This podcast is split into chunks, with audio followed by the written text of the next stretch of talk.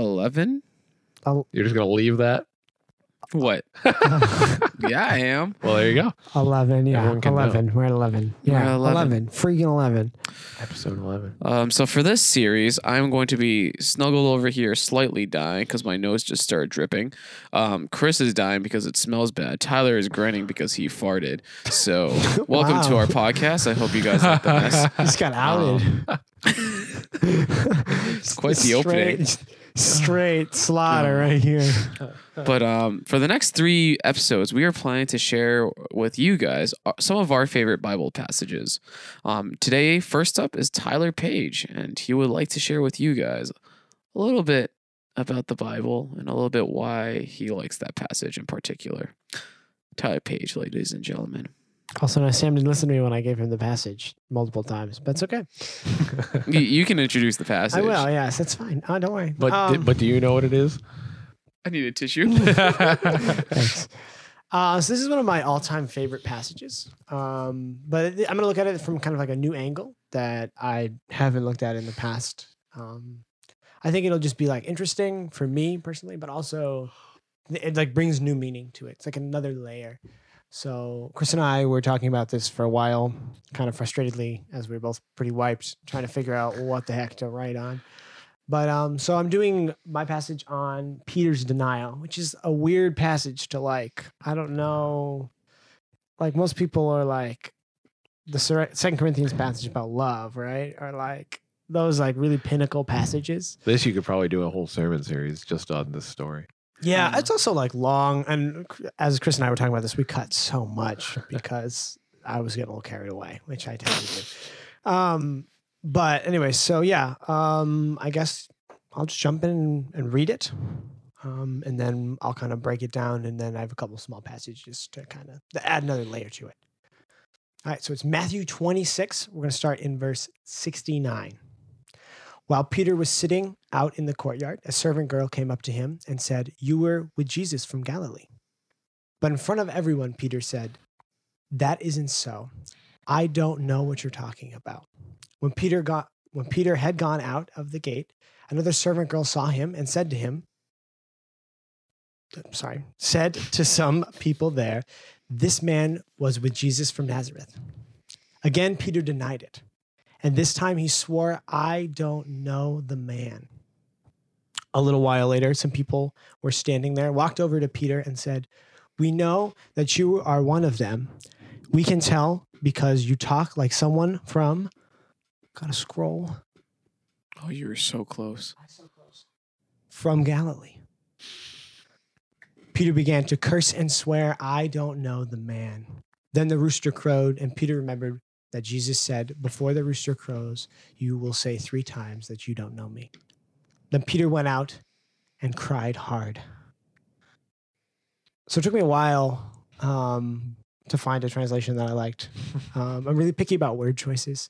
I'm not a huge fan of how this one says "cried hard." He cried hard through a temper tantrum. Through a temper tantrum. So I'm not the end phrase there I'm not a huge fan of, but the rest I think is... makes it a little easier to understand. Mm-hmm. And the other translations, it's "wept bitterly," right? Wept bitterly, yeah. And I originally thought... interesting. So my first thought was like, oh, the Jesus wept passage, right? Mm-hmm. I was like, I wonder if it's the same word. Looked it up in Greek. Did a couple Google searches. It's not the same word. They're very similar in a lot of ways, but it's not the exact same. Is it one of those words that doesn't have like a full proper translation? I don't know. I thought you Googled more. No, I didn't go that deep. I was just curious to see if there was a correlation. The same word across. Okay, yeah. I see. Because I don't know, because it's like Peter realizing that like he's weeping his lost friend Jesus, right? Much more than a friend, but also then like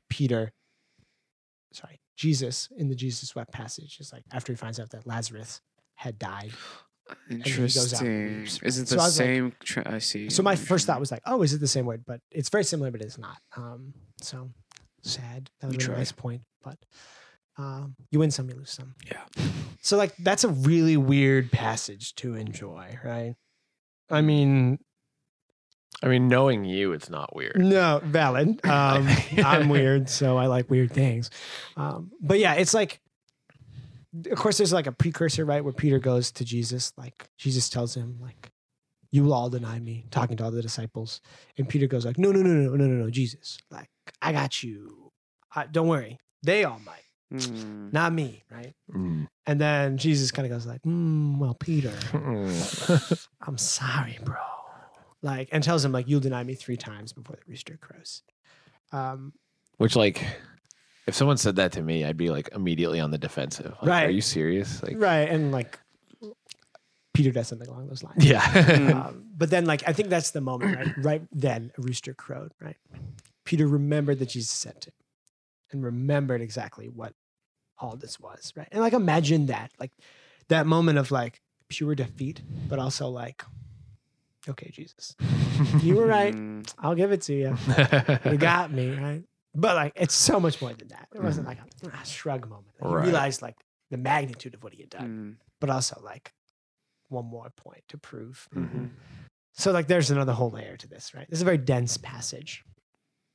So like a very interesting point that I'm going to get back on, but I kind of want to, you know, plant the seed and then we'll go from there. But the writer, right? So this is in all 4 Gospels, which I didn't know. I was wrong. I thought it was only in 2, but it's in 4.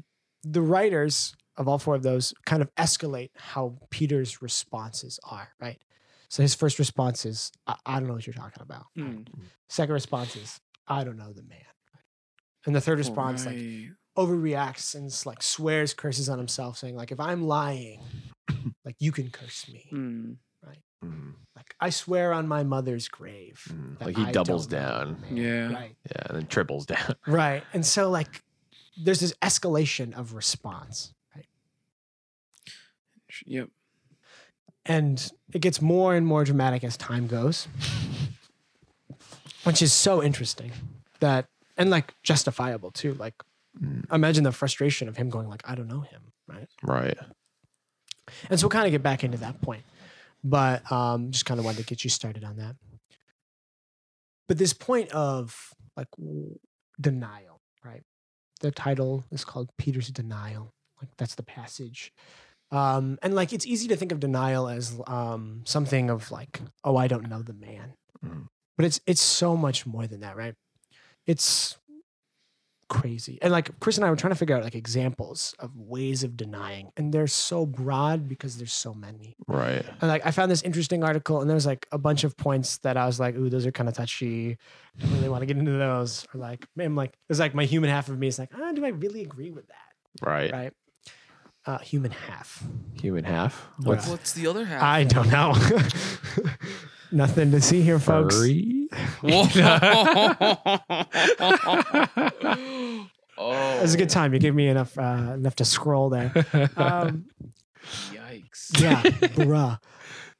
So some examples that we came up with and also read in various articles was any direct disobeyment of a commandment of any type. So if you lie, right, in a way, you are denying God, right? Which is kind of weird because you're like, oh, like if I tell Chris, I don't know, I'm going to make fun of your shoes for a second. I like them, but I'm going to say I was lying. Do you like my shoes? This is, we'll figure it out. But wait, I don't know if you're lying or not. No, I like that. Oh, thanks. So you're saying. Anyways, if I was to lie about that, Chris, not saying anything. If I was to lie about that, right? This is a bad example, but in a way I'm saying like, oh God, but like, I know better because I know Chris doesn't want to know that. Right. So like usurping. Right. Like I would cause more harm by being truthful than, yeah. And like, that's a poor example, of course. But like any discretion of any commandment. Yeah. I mean, stealing, right? That's a pretty easy one. Should have gone with that one. If you stole my shoes. Right. If I stole your shoes that I lied about liking. Wait, wow. Whoa. I don't know anymore. This is so, my heart. Oh. So it's an emotional shoe. This is not what I expected. Oh my gosh. So I'm denying God by going like, oh, well, I need this more than that person does. Or more than the grace you gift them with, right? With that, anyways. But so we're like kind of going around God going like, oh, well, like I'm greater than you in kind of like a small way.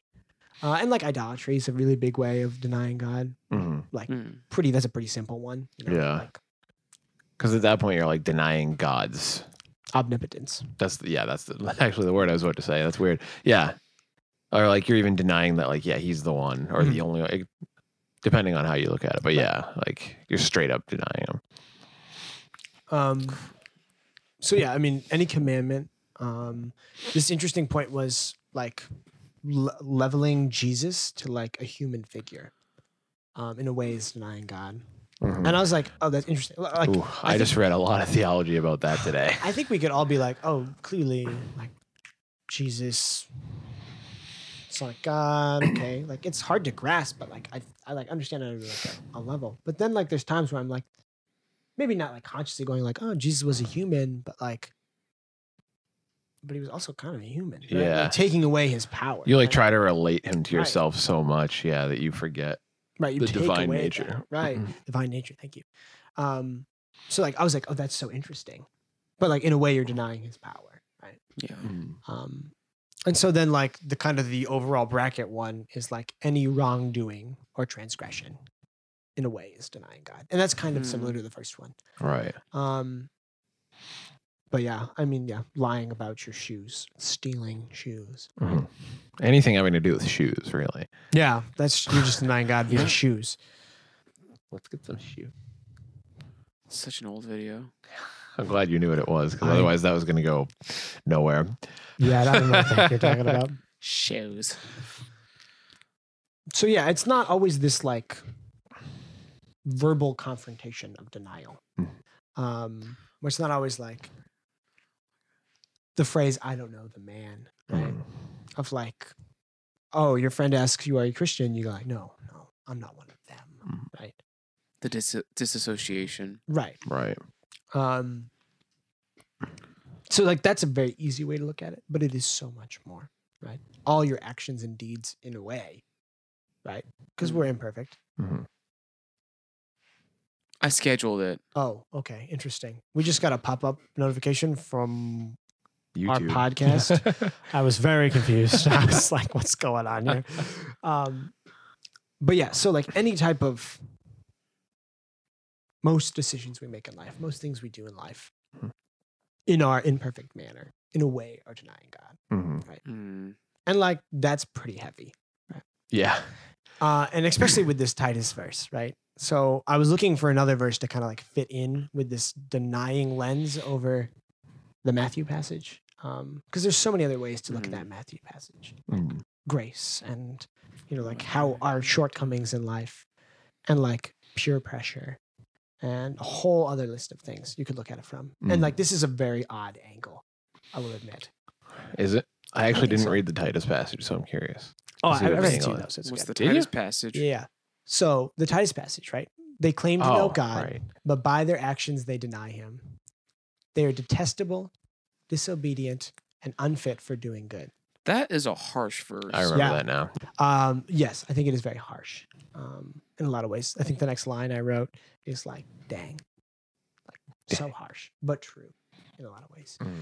And how the first point that I thought of was how we as humans can do nothing without God, like detestable, disobedient, and unfit to do good, right? Unfit for doing anything good. Like, yeesh. So, like, we are dust, right? Yeah. Yet by grace and by mercy and so many other things. Yeah. We are allowed the opportunity to deny him, which is such a bizarre thought. I know, right? Like, and like, there's a bunch of layers there that I don't want to get into, but like, through him, we're allowed to like be here, be present, and do things, and have the ability to deny him. The ability to deny him somehow, which it can be mind-boggling. It can be. It is mind-boggling. It is, yeah. Right? I don't want to make it sound like I understand. If you only got it, Tyler. Any luck on Titus? It's in reference to the one he visited Crete in Greece. From what it sounds like, it's talking about what's the word? False teachers. Because this is like the time where it's like, Paul describes false teachers as rebellious, empty talkers who claim to teach the law without understanding, and deceivers who deliberately lead the faith astray. So those who like have the facade of being a teacher or being a leader, mm-hmm. but then using it to their advantage for bad. Gotcha. Which I think is a fitting context. Mm-hmm. Big time. False teachers, right? In a way. Peter's not a false teacher, but like he's still saying he doesn't know the man. Right. And he's one of the 12, right? You know, who's been following Jesus around. One of the close three. It goes to show you regardless of your position, regardless of who you are, how solid you may think you are, you will always trip up. You will always fall at some point in your life. Right. Yeah. And that's a whole nother level to that passage. Right. Like, and as I said before, many times now, as is most Bible passages, right? As are most Bible passages. You can look at them from a variety of angles. Mm-hmm. And yeah, grace. Or like how weak we are as humans, right? Like a servant girl approaches Peter and he goes like, oh, I don't know the man, right? Like there's no level of like physical intimidation. Right. Yet he still chooses to deny him. It's also a passage that has a conclusion, because this passage introduces the situation that Peter carries, but then you fast forward to the end of the book. It's in John, but yes. Oh, yes. Oh, yeah, we were discussing whether or not you wanted to include this. Yeah, so I was purposely avoiding that because it is my bad. Lot. It's okay. But yeah, so later on in John 21... I'm gonna misquote it. John 21, somewhere in there. That's a lot of verses. Right after they, get off the boat, Jesus makes them some eggs and some breakfast. I don't know if he made eggs, but he made some breakfast. I wasn't there. He could have. But anyways, so Peter comes back to Jesus, and Jesus asks him 3 times, right? Do you love me? Right.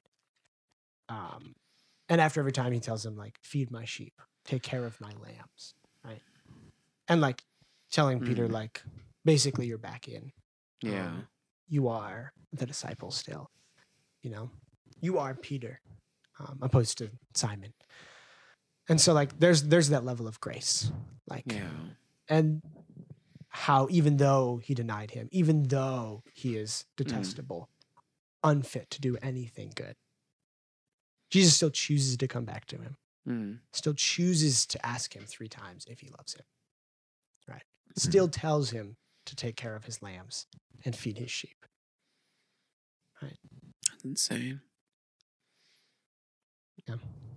So back to the point I kind of touched on earlier, so the 2 takeaways I want from this are the fact of deniability, right? How most actions and things we do, right, deny God in some way, right? Even if we do, quote, good things, a lot of times we have malicious intents. All right. What was it? Works without faith. Right. Because we always talk about faith without works and the quote unquote controversy, or like that could be misunderstood. Right. But then, like works without faith. That's just work. Right. I think I did a hub teaching on that passage. Really? Did you use the word pharisectomy? Sadly, I did not. I was not brave enough. It's like the second time this thing's come up in podcast. I'm done. We definitely referenced that. We did. Yeah, that's the second time. Take that as a compliment, Greg, if you listen to this. Oof. I like the sermon. That's true. I'm not being sarcastic. No. I liked it. Yeah. You're not lying, so you can't deny. Yeah. So yeah. Wow, you're not lying, so you can't deny. I like that. Ooh. Well done. Anyways, take the compliment. I don't know how I respond to that. But so the first point, right, is how easy it is to deny. And the second point that I touched on earlier was like the progression of Peter and how he didn't start out going like, curse me if I'm lying. How it was a step. It was a process, right? It was a drastic escalation. He didn't start out at a 10. Right. Like he was like, oh, I don't know. What are you talking about? Right. Mm-hmm.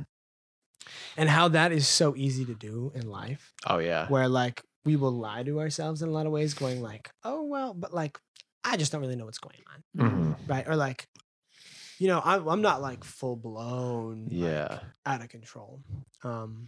It's like, if you think of like somebody who's having like an affair in their marriage, it doesn't usually start off with like sleeping together. It's like a little bit of flirting or like a little bit of this behind the back, that kind of thing. You know, it just builds up. And next thing you know, you're knee deep. Right. And so I think it like is crucial that the writers, and it happened this way. And I think that that's a good reason why, is because everything in life is progression. Mm-hmm. And the writers make a point of that. And that is something I never noticed until I was reading it today. And I was like, oh, wow. Interesting. Mm. He doesn't say the same thing every time. He doesn't go like, I don't know the man. I don't know the man. I don't know the man. No. He escalates drastically. Yeah. Right? Yeah. He blows up to like an insane level. And how easy it was to get away with that. It was in quick succession as well. Yeah, I mean, you don't know how much time went by. That's true. Yeah, I mean, it was definitely the same night. Oh yeah, it was the same night. Yeah. And so, like, how easy it is to do that process, how fast it happens, but also, like, at the end, right? Peter realizes what happens. Mm. He hears the rooster crow. It's like immediate, right? And he cries hard, bitterly weeps. We all get to that point in life, where we're just at wit's end, right? And maybe it's the weirdest thing that sets it off. Maybe it's the rooster's crow. Yeah, that's usually how it is for me when I hit that breaking point. It's some random thing that doesn't even seem correlated to anything else that's going on, but it's like, that's it. Yeah. And so I think if those 2 points could become one, is that it is easy to deny. And it usually starts out in small ways, but then leads to something much bigger, right? And never ends well, right? Right. Peter wasn't like, "Oh, I messed up, my B." No, he cried hard. He bitterly wept. Mm-hmm. Right.